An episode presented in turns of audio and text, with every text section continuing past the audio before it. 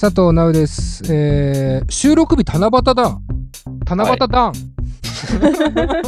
えーいつも通りディレクター金子さんと、はい、金子です。あとスタッフマンチュー。まんじゅうです。よろしくお願いします。で、今日は、岩ッティがいないんだね、岩橋が。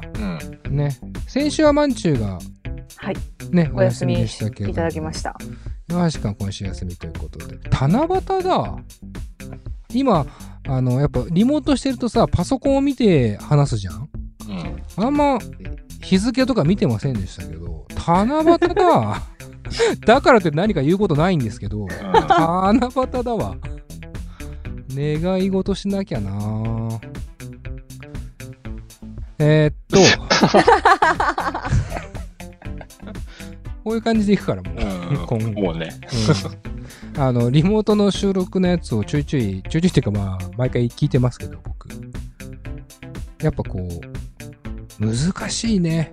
何が難しいって、こう、インターネットのスピード感と、相手が話を聞き取ったなってスピード感があまりに違うよね、やっぱね。今もさ、俺完全にえ0.5秒待った感じさ、今の、うーん。うん。で、こへれ、配信上でも、やっぱそうだよね。少しなんかテンポ遅くなるよね。うん。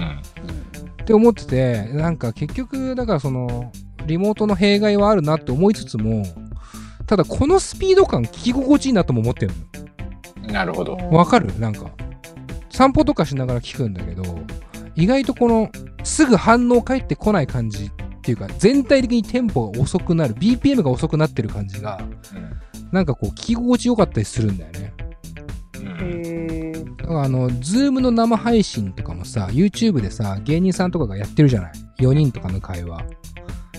あれ、意外とこう、家とかで見てると、ずーっと見ちゃうんだよね。うんいや、わかるわかる。ね。バラエティ番組のテンポ感ってやっぱ早かったんだなって思うよね。あと、ちょっと職業的な話をすると、うん。その、例えばさ、アイドルの番組、まあ僕もやってますけど、うん。やるとするじゃない、うんそうするとさ、もう、スタジオにいるとさ、その場の空気で喋るからさ、それはそれでいいんだけど、うん。あの、名前のフォローとかがほぼな、なくなっちゃうんだよね。うん。言ったとしても。うんうん。うんでも、リモートってやっぱ、名前言わねえと、あ、今自分に言ってんだかわかんないから。そうね。そうそうなるほど。だから結果的にリスナーには優しいんじゃねえのそう、丁寧な放送に聞こえてくるんだよ、ちょっと。あとね、この、今俺もリアクションも、なんかこう、今さ、椅子に座ってマイク立てて俺喋ってんだけど、その、ああ、わかるわかるわかるって、今俺今マイクが遠ざかったの。うんで、この、わかるわかるわかるって言い方も、ああ、わかるって言わないと、なんつうの、相手に伝わんない可能性があるって怖さがあるから、リアクションも丁寧になるんだよね。うんだから、全体的にこう、いい番組になってんじゃねえかっていうか、合わねえ方がいいんじゃねえかっていう説あるっていう。なんか最近聞いててね、テンポがやっぱ心地いいなと思いましたね。うん、そう。リモートもなんか捨てたもんじゃないなっていう、まあ、リモートはリモートの良さが多分あるんだろうね。あるよね。うんたまに会ったりとか するといいのかなっていうぐらいの 気持ちにはなってきちゃってるんですけど、まあまあ、結果ね、会えるってなったら多分すぐ会って収録するようになるんですけど。えっ、と、今週は、教えてなうなうの前に一個ね、訃報をね、お届けしますけども。なんかオープニングで暗い話するの若干流行ってますけど。いや、でもやっぱ無視できなくないですか？これは金子さんも大好きな方だと思いますけども。えーまあ、主にですけど、映画音楽の巨匠とね、言っていいと思うんですが、えーエンニオ・モリコーネさんがね、ね。亡くなってしまいました。えっと、収録日七夕なんで7日なんですけど、本当前日ですね。マンチュエンニョ・モリコーネって知ってるの？うんすみません、私はちょっと、でも作品は絶対知ってるよね。絶対知ってる作品で言うと、あー、ニューシネマ・パラダイスは知ってうる、ん、ニューシネマパラダイスは知ってます。うん見たことはない。えっ、とね、見たと思うんですけど、あの作品だろっていう感じ。あー、なるほどねう。んミッション・トゥ・マーズは？うん、それはちょっとすいません。エンニョ・モリコーネっぽくないやつ。え、でもなんか大河もやったよね。あー、武蔵武蔵。じゃなううん、タイがやってたと思うよ。あれ、武蔵ってタイか。今私、ウィキペディア見てるんですけど、うん。武蔵って書いて武る。蔵やったわ。うん懐かしいな。もう15年ぐらい前じゃない？17年前。あーまあ17年結構昔だけど、17年前ってエンニョ・モリコーネ多分80歳ぐらいだよね。わかんないけど。だって、うん亡くなったのあ70 91でしょ。76歳だよね。だってこの人って、本当にだってあれですよ。マカロニウエスタンの時代からいますやってますからね。すごいですね。荒野の用心棒とかさ、夕日のガンマンとかさ、ああいうマカロニウエスタン、まあもちろんイタリア人の方なんで、まあ、うんイタリアのね、こう西部劇ね、マカロニウエスタンから始まり、まあそこからまあ、いわゆるギャング系の、なんだ、ワンサーポンアメリカとか、あとまあ、アンタッチャブルとかやってるのかな。うん。で、やっぱ無視できないのが、まあ僕も本当に、えー自分の好きな映画ベスト3に入るニューシネマパラダイス。うん。うん。ね、という、まあ、ジュゼッペ・トレナトーレっていう監督の映画ですけど、まあ、あまりにも有名なうん。曲が、まあちょっと権利上口ずさむことはできませんが、まあ、見ましたよ、昨日。あまあ僕、ブルーレイを持ってるんですけど、まあ、本当に素晴らしい音楽を作るよね。映画音楽ってもう、本当ジョン・ウィリアムスとエンニオ・モリコーネがいたら全部ほぼ網羅できるからな。あ。まあね。っていうぐらいね、数多くかつ名曲をたくさん残した方。まあ大往生ではありますけども、うん。えーっと、僕の認識最後に見たのは、ヘイトフルエイト。うん。ね、まああれもめっちゃか感動しましたけどね。あのースタッフロールにエンニオ・モリコーネが出てくる感じ。なんていうのかな。ね、タランティーノがやった、うん言うたらこう、なんていうんですか？まあ、西部劇っていうの？うん。まあ、うん。あそこにエンニオ・モリコーネがね、うん。音楽で入ることのエモさとかね、うんあの、あの演出のかっこよさにエンニオ・モリコーネってこう、出てくるあのエンドロールのかっこよさも最高だったしな。ねえ、惜しい人を亡くしました。はい。まあ、あの、映画音楽ってさ、あんまりこう、気にして見る人、まあ特にマンチューとかめちゃくちゃ映画好きなわけで、僕もそうでもないですけど、映画音楽の人なんかあんま知らないでしょ？あんまり。でも私、サントラは割と好きなんで、あ、本当にサウンド。トラックとかは聞くんで、なんかあの、大河の曲とか、うん。私は秀吉の曲が一番好きなんですけど、うん。とかそういうのはエンニオ・モリコーネ関係ねえじゃねえかよ。そう、関係ないですよ。全然関係ない。映画でもねえし。映画でもねえし。でもサントラは好きです。で、秀吉なんだ。秀吉が好き。それを逆に俺は知知らないし聞いたことがないから。そう、そういう感じです。俺も聞いてみるわ。はい。この機会だからちょっと聞いてみてよ。マジで。聞いてみますてかっていうか、ニューシネマパラダイス見てくれよ。もう一回。もう一回ちょっと、多分、多分あの作品だっていう感じですからね。あの、エエエロいやつね。え、エロエロかったですっけあれ？AV ね。嘘でしょもう。あ、泣ける AV。やめろ、やめろよ。全然ちげえよ。こんなに違うことないよ。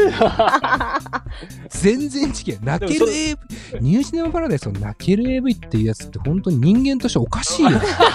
なんか本当に。信じられない。俺もう自分が好きな映画だからもう断固拒否する。いいつもなら乗りたいけど、そう、あれ泣ける AV で今ちょっと一瞬乗ったけどエロ、エロいって。全然エロくないし。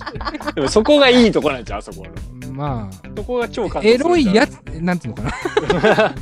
難しい。まあ、うんまあ、えエロいシーンはない。別に。うんエロいシーンはないけど、うんエロ心をうん描写したシーンはあるよ。うんそれが大事なんだよな。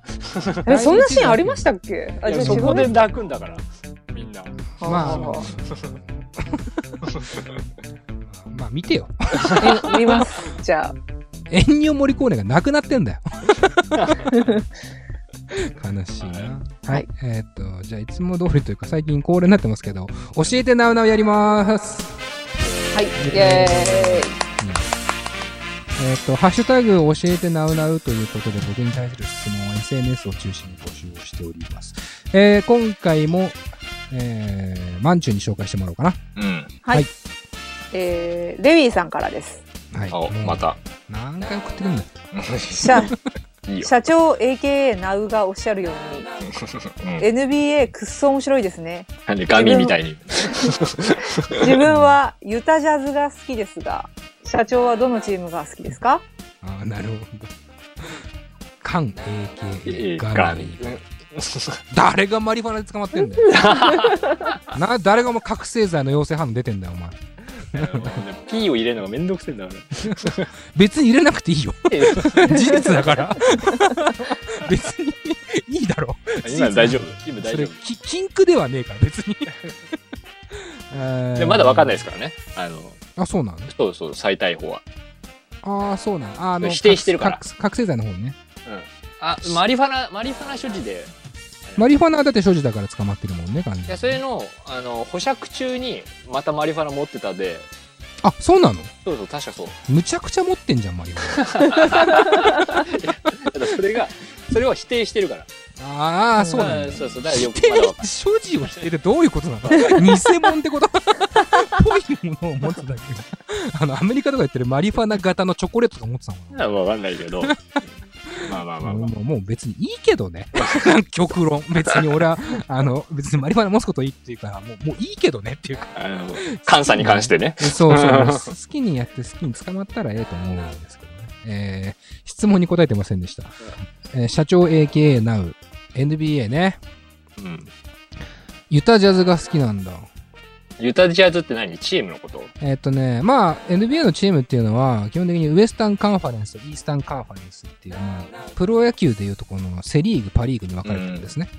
で、まあ、アメリカって広いじゃないですか。うん。だから、あのー東と西で分けないと、うん。なかなかこう難しいわけですよ。チーム数も多いし。で、えー、まあ僕は、まあウエスタンカンファレンスもイースタンカンファレンスもまあセリーグとパリーグと一緒で別にどっちが強いってこともないんですけど、まあ今年に関してはユタジャズなんかは、あのーすごく調子がいいですね。ちなみにユタジャズはウエスタンカンファレンス。だから西側ですね。うん。で、西側で僕も好きなチームが一つありまして、えー、まあ皆さん知ってると思いますけど、ロサンゼルス・レイカーズね。ああ、聞いたことある。レイカーズって言ったらまあ、まあ知ってるでしょうんう。。まあ、というのも、これまた悲劇の話になっちゃいますけど、コービー・ブライアントがね、うん。えー悲劇の事故で亡くなったりとかもしていて、まあ彼はもうレイカーズ長かったですし、マジック・ジョンソンとかね、まあ有名なシャキール・オニールとかさ、うん全部知ってるわ。うん、まあ有名な選手が本当にずっといたような、うんまあめちゃくちゃ名門ですうね。ん。歴史的にももう本当に一番長いんじゃないぐらい長いチえ、ーム。きえ巨人みたいなもん、超強いの？強いっす。強いってかまあ今強いんですよ。強くなったんですよ。うん。一時期低迷してたんですよ。で、まあ要はコービー・ブライアント、シャキール・オニールっていうのは、めちゃくちゃスター選手なんですけど、その二人がいた時代っていうのは、レイカーズめっちゃ強かった。もう何連覇とか多分してるんだと思うんだけど、で、マジック・ジョンソンの時代とかもすごい強かったんですけど、えー、それがね、結構ね、低迷したんですよ、その後。うん。で、えー去年かな、えーレブロン・ジェームズっていうね、これも知ってますか？うん。なんか聞いたことある。まあ言うたらこう、マイケル・ジョーダンって一番有名な選手じゃないですか。うん。もう、それを超えるんじゃないかっていうぐらい、NBA 史上最高の選手って言われてるぐらい、えへ大スターなんですけど、まあその人が、えー去年、レイカーズに加入したのね。ー。うん。あの別にルーキーとかではなくて、もうかなり油の状態、油の乗った状態、俺らの、えー一個上とかなんで、あーあだから35、6の人でも、まあ引退も考え始めるような年ではあるんですけど、えっ、と、まあその人が入って、さらに今年、アンソニー・デイビスっていう、あ。うん。えーめちゃくちゃでかい人も入ったんです。この人も、もう超大スター選手。うん。この二人がレイカーズに揃いまして、今ね、1位なんですね。えーうんえー。西側で1位ってこと？西の1位なんです。えで、やっぱね、面白いんですよ、バスケットが。めっちゃ強いのもあるんですけど、あの、ショータイムレイカーズみたいな名前がつくぐらい、なんていうのかな、派手なプレーもすごく多いんです。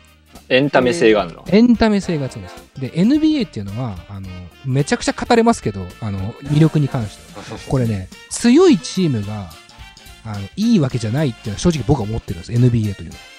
うんまあ言うてもこうアメリカっていうエンタメ大国ですから、これエンターテインメント性が非常に重要なんですよ。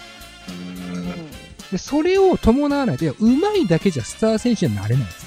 うんスター選手にはなれるかな超スーパースターにはなれない。でスーパースターっていうのは、要は観客を沸かせるプレーができる人なんですね。それがやっぱ今、レイカーズはやっぱ見てて、バスケットが面白いですね。で NBA 僕去年ぐらいから見始めた本当に土初心者ですけど、まああの、中学生の頃はよく見てたんですけど、やっぱそういう僕からすると、そういう見せるプレーっていうのはさ、分かりやすくて見たいじゃないですか。で、結果的にそのチームが好きになるっていう感じ。だから今はレイカーズが好きですね。ただ、ユタジャズって、まあ、レビー君が好きって言ってるじゃないですか。ユタジャズはね、そんなに派手なプレーをするタイプのチームじゃないんですよ。まあ、ユタ州のジャズ。ジャズですか。まあ、名前はかっこいいけど、ユニフォームはダサいんですよね。最近まだマシかな。昔ね、めちゃくちゃダサかったんですよね。なんか色が紫とかなったんですよ。へでも、ジャズもね、強い今ね、めちゃくちゃ調子いいんじゃないですかすごく強いですよ。そんなに派手なプレーはそこまでないですけども、えーかなり強い。多分、上位にはいっていると思いますね。まあ、あの、NBA、今中断してますよね。まあ、あの、プロ野球とかも中断してましたけど、えっ、と、7月の終わりから、一応再開が決定してるんですね。ちょっとまあ、あの、事情が複雑っていうのもある。まあ、同じ場所でやるのかなあの、フロリダのディズニーランドでやるんだっけな なんか、確か全チーム要はそこに集まって、みたいな感じでやるって、確か見た気がします。で、そこにね、実は選手が結構拒否してるんですよ。あの、参加を拒否してて、それは、あの、その案にというよりは、あれなんです、今、アメリカで、ブラック・ライブズ・マターっていう運動が、まあ、ちょっと過激過激化してたりもしますし、まあ、まあ、結構、アメリカって国は今、揺れ動いてるわけじゃないですか。うんそういうこともあって、NBA っていうのはやっぱ黒人せ黒人選手がものすごく活躍うんできる場所としても、とても大事というか、っていう場所なので、えっ、と、ちょっとそれどこじゃないっていう感情の人たちもいるとか、まあ自分、自分の試合どころじゃないぞ、今のアメリカの現状はっていう人たちもいて、えーなかなか、こう、難しい、えー状況もあるんですよね。でそんな、こう、なんていうの、波乱の中での再会になるんで、まあ、なんだろう、どこまで、えーこの NBA が終終焉に向けて盛り上がっていくかっていうのは僕もちょっとね、あの、予想できないというか、またちょっと感染者数が増えて中止とかってことはもしかしたらないのかもしれないけど、まあ、その辺含めて、まあ見てみるの面白いと思いますけどね。なんか、このアメリカの、言うたらこう、プロスポーツ界がどう動いていくのかっていう意味でも、今すごく面白いっていうか、まあ興味深い時期なので、あの、そういう意味でも NBA、まあ、レビックハマってるから、すげえ、俺も嬉しいなと思ってますけど、ちょっとみんなもよかったらね、見てみたらいいんじゃないですか？こう、ステイホームの期間に。うん、で、おすすめは NBA 楽天というアプリでございます。はい。はいって。これはテンポ感とかじゃないから。うん締め方がわかんねえだけだ。ちなみにワンチューってスポーツ見んの？すいません。あんま見ないです。はい、ありがとうございます。じゃあ見るんだったら話長くなっちゃうなと思って。ああ、すいません。NBA 見て、うん。あ、でも、あのースラムダンクは読んでましたよ。これはね、スポーツの話じゃなくて漫画の話なんだね。でも、スラムダンク読んでたら、まあ、見てみてよ、たまにね。NBA ちょっと、あ見てみます。動画とかあるから、スター選手のあのスーパープレー集めた動画とか見てると見あそうたくなる。いうのをちょっと見たいかも。うん面白そうですね大体わかりますから。とりあえずレブロン・ジェームスから始めてください。レブロン・ジェームス。はい。はい。よろしくお願いします。で、えーこんな感じで教えてなうなうは引き続き募集しておりますし、すでにあのいただいてる、えー教えてなうなうもありますんで、その辺は来週以降、はい。えーまた、えー答えていきたいなと思います。えー SNS なんかでハッシュタグ教えてがあの漢字というか、漢字とひらがなでなうなうカタカナで、えー参加してみてください。よろしくお願いします。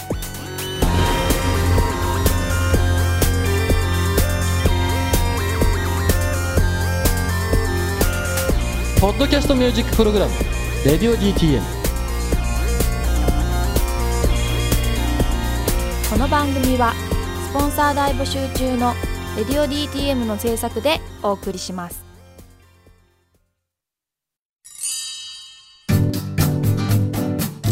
在「レディオ DTM」では番組で流す CM スポットの枠を販売しております。毎月3万件を超えるアクセス数がある音楽番組を使って効率的にイベントの告知や企業 PR などをしてみませんか？詳しくは番組サイト内の特設ページをご覧ください。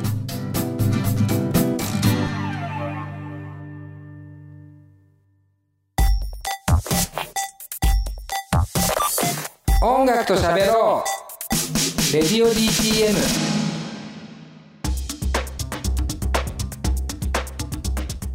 さあというわけで今回のゲストなんですけど、えー、サウスペンギンというバンドから、えー、赤塚くんが登場します、えー、まあボーカルギターの方なんですけども。まあ赤塚くんとはもう本当に、えー、10年来ぐらいの。はい。いや本当に初期の初期ですね、えーリスナーとして最初は、なんだろう、知り合ったというか、メールとかくれたんだけど、そこから、えー、まあいろんなバンド、いろんなバンドでもないけど、バンド始めて、音楽始めて、で、サウスペンギンはまあ割と、まあ僕らの歴史で言うと、最近のバンドっていうかね、赤塚君が最近こう、しっかり力入れてやれてるバンドっていう感じなんですけど、えーそのサウスペンギンが去年 Y っていうアルバムを、えー出しまして、そして、えー先月ですね、えシングル7インチをリリースしたということで、あの実は去年 Y を出したタイミングで来てもらうことを僕らが怠ったというか、呼べなかったんで えーまあちょっとその辺も含めて、あの長いスパンのこう1年ぐらいのサウスペンギンの話できたらなという感じはしてます。で、えー今回からですね、ちょっとこう、システムというか、えーラジオの構成がちょっと変わりますね。あの、いつもだったら、このオープニングソングで3曲ぐらいかな、紹介をして、プレイリストで流れるんだけど、で、その後、まあ、トークが、えーっと、ワンブロックだったのかな、今までは。トークずーっとやって、最後に、まあ、あのゲストが1曲選曲してもらって終わり。という形だったんですけども、あの、今回から、オープニングの曲は、まあ、多くて2曲ぐらいになりまして、そこからトークが始まって、えーもう一回曲を挟むと。うん。2曲ほど。はい。で、えーもう一回トーク。まあ、要はトークを2分割にうん。することにしてみました。これはまあ、あの、ちょっとだけせ説明すると、まあ僕もこう、配信されたレディオにては聞くんですけども、なんかね、プレイリストメディアというね、もう名乗り方をし始めてますから、このプレイリストのなんか活かし方と話のテンポ感とあのラジオの構成の聞きやすさっていうところで言うと、あの多分この方が聞きやすいんじゃないかなと。うん、で、えっ、と、まあ、ポッドキャストだけ聞いてる方もいらっしゃると思うんですけど、トークだけとか。えーまあ、その方もその方で別に、あの、再生自体は自動的に次の方にね、あの、行ってますから、あそんなに、まあ、苦じゃないかなっていうところもあって、ちょっと構成を変えてみました。まあ、その辺もね、あのーまあ別に注目する必要はないですけども、あの、聞きやすくなったと思うので、えーぜひとも最後まで聞いてみてください。はいはいえーそれでは、えーオープニングソングは2019年リリースの South Penguinのアルバム Y より、えー、Air フィーチャリング荘子it、そして2曲目が aztec でお送りします。この後、 South Penguinから赤塚くんがやってまいります。